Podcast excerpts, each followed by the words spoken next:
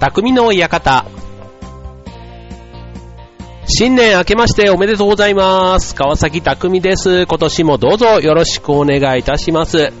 昭和平和第、えー2015年度第1回目の放送は匠の館でスタートいたします。パチパチパチパチパチパチということでね、えーっと、今年も幕を開けました。ね、皆さんいかがお過ごしでしょうかね、どんなお正月皆さん過ごしてるんでしょうかね。はい、僕はね、今年は年末年始がいつもね、ちょっと夜仕事をしていたんですけども、今年はね、普通にあの、年越しというか、紅白歌合戦を見れる時間帯に家にいるっていうね、あんまりね、最近こういう過ごし方をしたことがなかったんですけども、はい、まあそんな過ごし方をしの、うん、まあ年越しということで、なんか正月らしいっちゃ正月らしいんですけども、ただね、家にはもうあの、家族がみんなね、僕の実家のある大阪に帰ってしまっていて、ね、なんか一人暮らしっぽくなってしまってて、うん、正月に一人っていうのもね、なんかこう、あの、そう、このね、そんなにこう寂しがりではないとは思いつつ、なんかこう、街がね、こうざわざわ、だからクリスマスとかで一人の時とかのね、人の気分じゃないけども、うん、なんかこうね、そんなにこう、ワイワイに、ね、賑やかなとこに行きたいわけでもないけども、なんか一人でポツンといるのもね、なんか違和感を感じる。うん、そんな感じで正月を迎えていますけども、はい。まあ、いきなりね、はい。まあ、まあまあまあね、えっと、まあ、2日からはね、えっと、大阪の方にちょっと後で追いかけていく形でね、合流しようとは思っているんですけども、はい。まあ、こうね、正月の過ごし方、ね、それぞれ、こう年とともに変わってくるな、うん。友達と遊んで過ごした年越しもあれば、家族としてね、年越しだとか、なんか年によっても違うなぁなんて思うんですけども、あと仕事でね、年を越したなんていうのもね、えー年によって変わりましたけども、はい。まあ、今年はね、なんか自宅で年を越すっていうね、意外と初めてのような初めてじゃないような、このね、10年、20年の中でも、うん、自宅で年を越す瞬間いたっていうのはね、僕は、うん、1回ぐらいしか記憶になくて、下のね、子供がちょうど1月生まれだったんで、その時はね、家にいたんですけども、うん、その時ぐらいしか意外とないかもって思うぐらい、普段はね、年を越す瞬間は自宅にいないことが多いので、うん、まあそういう意味ではね、えー、ある意味新鮮な、うん、年越しでしたけども、はい。えっとね、正月といえば、ね、まあ正月特有のもの、ね、お雑煮だとかお年玉だとか、あとはね、隠し芸大会はもう最近はやってませんけども、まあ年末の紅白だとか、ね、こう正月独特の雰囲気というかね、うん、新年の幕開けにふさわしく、ね、そういうのを見ちゃうと、ああ、なんか今年はこんな年にしたいなとかね、去年できなかったこれこそ今年はやる、やるぞとかね、なんかそういった気持ちにもなる。うん、まあ、いい節目の時なんだろうなと思いますよね。まあ、仕事だとね、どうしても年度っていう単位で言うとね、まだ3ヶ月あったりして、4月がね、スタートみたいなところはありますけども、うん。まあ、そうは言ってもね、年の初めの新年っていうのは、それはそれで一つね、いい節目のタイミングなんじゃないかななんて個人的には思いますけどね。はい。まあ、今年はまた、ね、えっと、始まれば、まあ個人的にはね、この新年のすぐっていうのは、どうしても正月休みのその後仕事始めのバタバタ感みたいなところがあって、どうしてもね、ちょっとね、あの、気が張るというか、ね、だから、成人の日ぐらいの、1月中旬ぐらいになると、なんとなくこう、正月ムードもね、こう、なくなるじゃないですか。うん。なので、なんかそれぐらいまではなんとなく気が張るなみたいなところがあって、で、年末はね、楽しいことの方がなんか多いんですけども、年明けはね、なんかこう世話しないと、逆に世話しない。年末の世話しなさとはまた違うちょっと世話しなさがあって、ね、ですけどね。はい。ということで、えっ、と、お正月、ね、えっ、と、らしいテーマをね、今週はお届けしますと言っていましたので、えー今週のテーマ、えっ、と、いきなりですけども、おせちでテーマでお送りしたいと思います。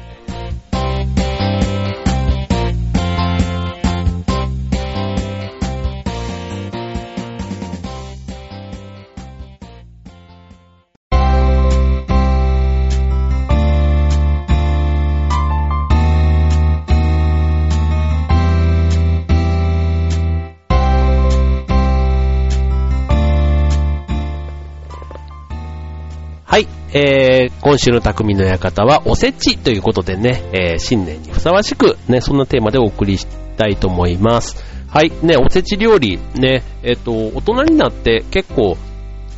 好きになったって言ったら変ですけども、こうね、一個一個ちゃんとじわって食べるようになった感じがあるんですけども、うん、まあおせち、あの皆さんもね、なんとなくあの、ご存知の通り、ね、いろいろこう言われというかあるんですね。うん。まあそもそもね、こう重箱に詰めて、ね、こう、なんかお正月にね、えー、好きなものと嫌いなものがこうあってみたいな、このイメージですけども、まあ、今ではね、結構デパートなんかで行くと、まあ、高級なものだと本当にね、1万2万というよりはもう20万とか、ね、そんなおせちなんかもね、豪華おせちっていうのがあったり、うん、あとは洋風なおせちとかね、うん。まあ、だからやっぱりお正月にね、みんなでワイワイ食べるのに、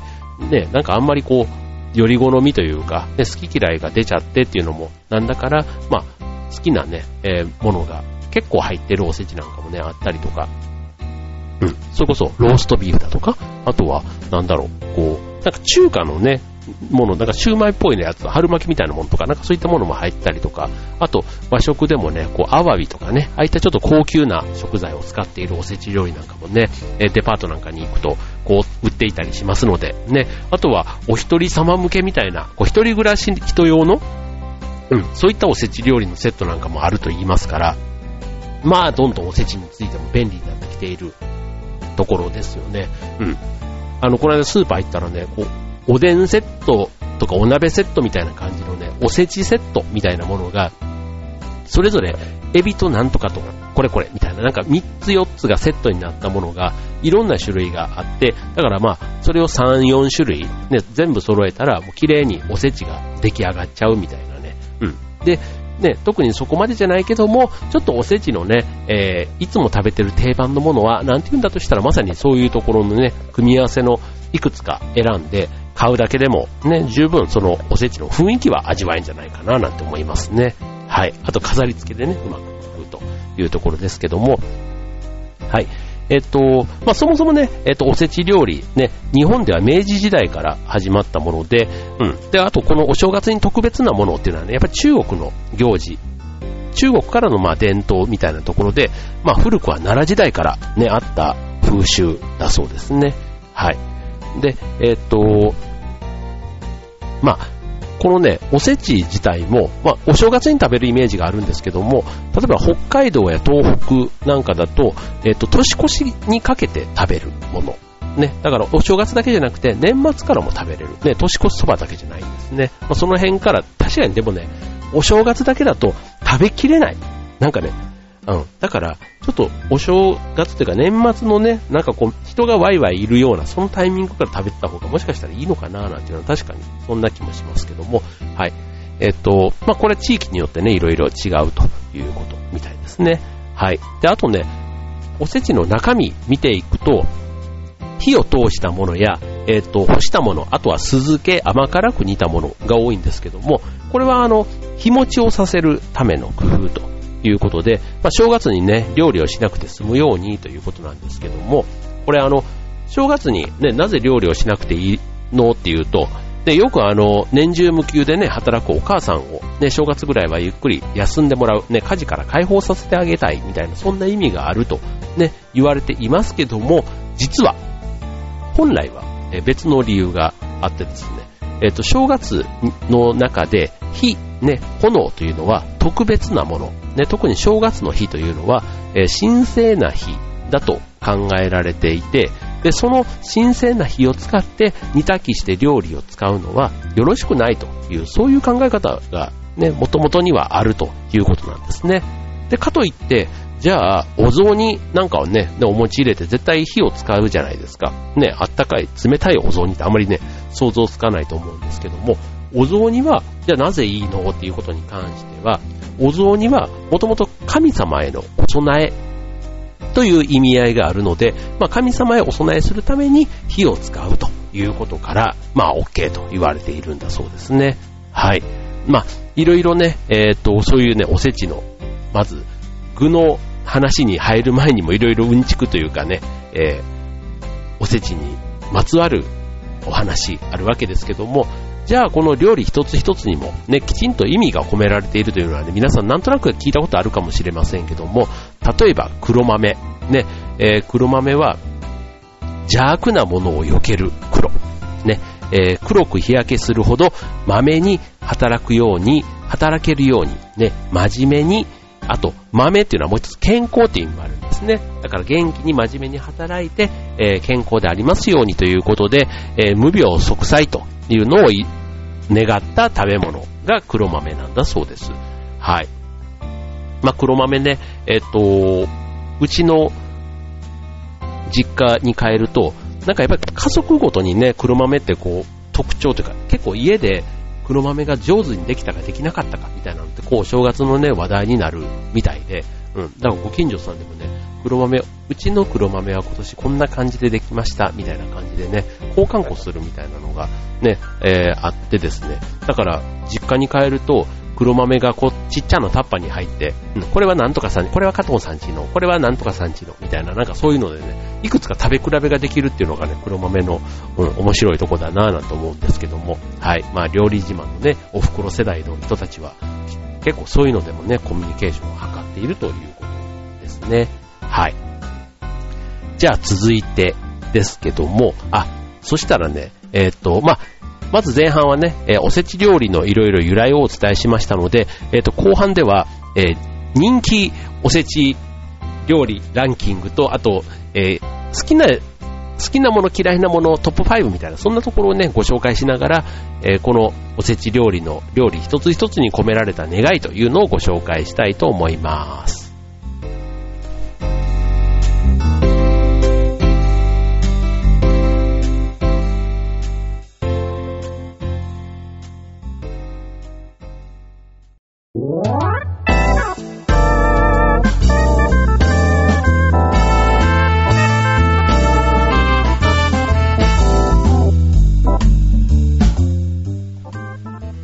い、えー、今年最初の匠の館、テーマはおせちということでお送りしております。はい、おせち料理ね。なんかあの、そんなに多くは食べるわけじゃないけども、ないとなんか寂しいなと。ね、お正月、ね、しめ縄とかね、そういった、ね、初詣だとか、ね、こう、別に行かなくてもいいんだけども、なんか行かないと始まんない、ね、食べないと始まんない、そういったものの一つなんじゃないかな、なんて思いますけども、はい、えーと、続いておせち料理、ね、ランキングとともに、またその、ね、おせちに込められた願いというのをお伝えしたいと思います。はい、えー、まず好きなおせち料理ランキングということでね、まず、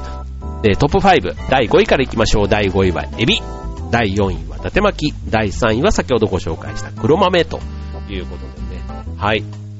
まあ、このね、えー、好き嫌い、ね、理由はそれぞれ、ね、エビはなんかわかりますよね。あと、伊達巻きね、えー、伊達巻きは、まあ、お菓子みたいで美味しいとかね、甘い卵焼きみたいだから、ね、伊達巻き、まあ、お正月にやっぱり食べるイメージがありますけども、まあ、お正月って感じがしますと。ね、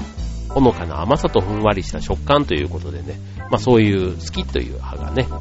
多いですね。はい。で、続いて黒豆もね、さっきの、えっ、ー、と、まあ、甘くて、ね、まあ、いくらでも食べられますっていう人とか、あと、とろっとしたね、甘さみたいなところ。うん、ということで、はい。ちなみに、伊達巻きは、えっ、と、この、くるっと、ね、巻いているところが、えっ、と、書物に例えられるということなんですね。はい。で、書物に例えられるから、えっ、と、なんだ、えっ、と、学問、文学、学問？うん。えっ、と、文化、ね、教養、そういったことを持つことを願うと言われている料理だそうですね。はい。で、続いて、第2位。第2位は、数の子。ね。これはね、子供の時から僕は好きでしたね。うん。なんか酒のつまみって感じでもないんですけども、なんか数の子は、うん。えっ、と、やっぱり時期もある、年中取れるものかもしれないんですけども、やっぱお正月ってイメージがありますよね。うん。プチプチ弾ける食感と、程よい塩味が美味しいと。ね。あとこちらあの、えっ、と、子孫繁栄縁起物ということでね、おせちにはほぼほぼね、入ってくると。で、しかもあの、若干ね、高い。ね、高級食材ということで、まあ、数の子目当てでね、おせちを楽しみにしてる人も意外と多いんじゃないかなと思いますけどね。はい。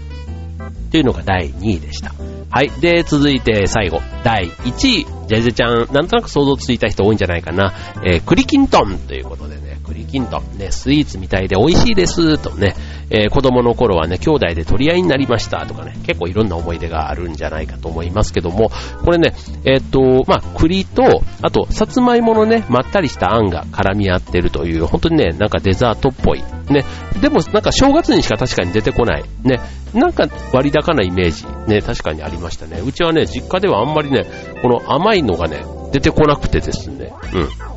うん。人んちのあのおせちをたまにね、見る、見た時に入ってるのが妙に羨ましかった。あの、そんな、ちょっと憧れな食材一つですね。うん。だからたまにね、ほんと、よそさんの家でというか、例えば神さんの実家とか、なんかそういったところには当たり前のように入ってたりして、うん、ちょっとね、驚いた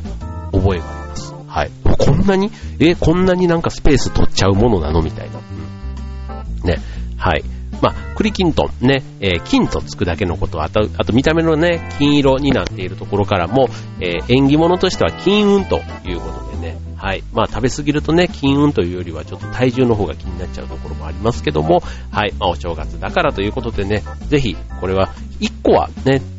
こう食べてみるというのは大事なような気がしますね。はい。ということで、えっ、ー、と、人気食材、えー、トップ5でした。続いて苦手ランキングですけども、こちらはちょっと1位からいってみましょうか。はい、1位はなんと、えー、好きなランキング2位に入っていました、数の子が、でした。はい。これさっきのね、プチプチした食感とかっていうね、それが逆に苦手という人が多いんですね。うん、魚卵が好きでも、数の子の食感が苦手。ね、あの、多分イクラのようなちょっと柔らかい、えー、魚卵は大丈夫だけどっていうことかと思いますけども、はい。あとはもう魚卵そのものでコレステロールが気になるなんていう人もいれば、あとは歯触り。ね。やっぱあのコリっていう感じが逆に美味しいという、ね、好きという人と、それが気持ち悪いと、ね、いう人がいるというのが数の子でした。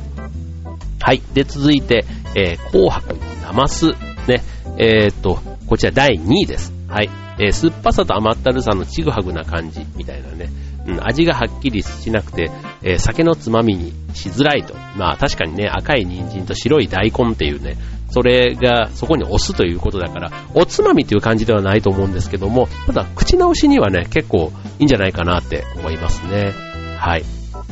で、続いて第3位は、黒豆。ね、こちらもさっきね、好きな方のランキングにも入っていましたけども、うん、なんか贅沢感がなくめでたい感じがしない。まあ黒か、黒いっていうね、色合いからね、ことかもしれないですけどね。はい。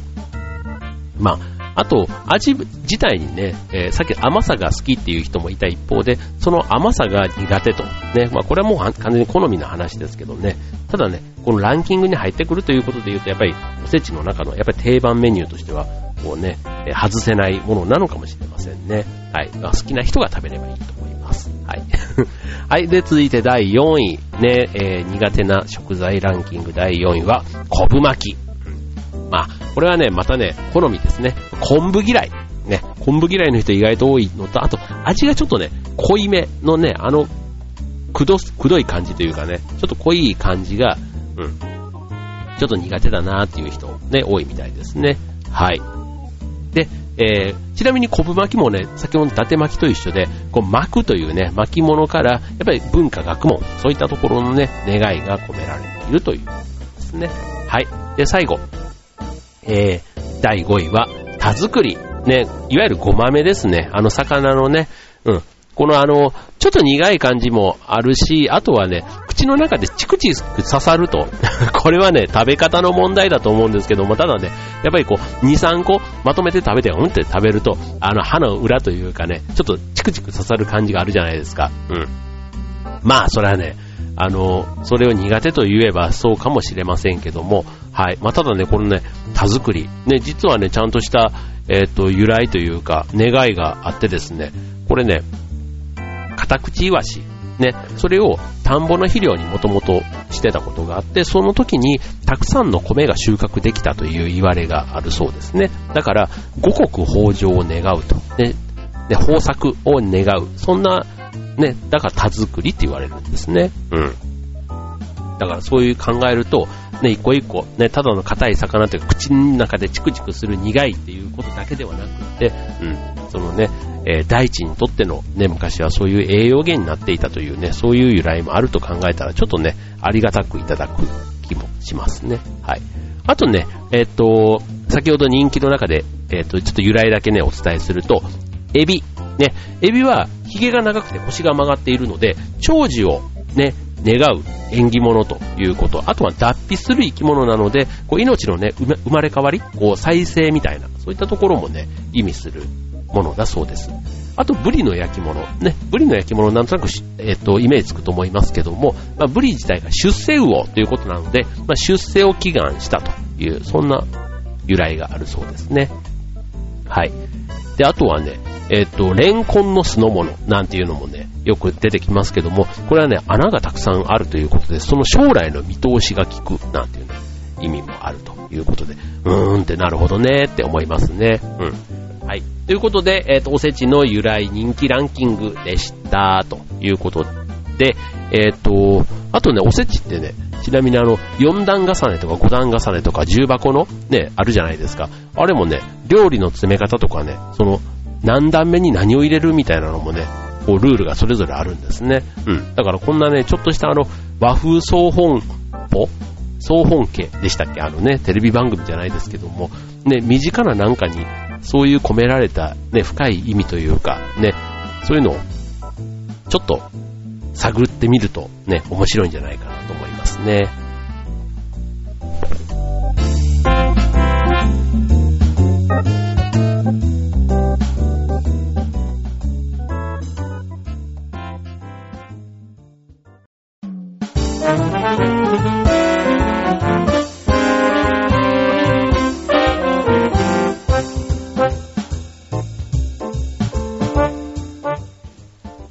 はい、えーと、今週の匠の館、えー、新年最初の放送ということでね、はい、えーと、お正月らしくおせちということでね、おせちのうんちくいろいろお伝えいたしましたが、いかがでしたでしょうか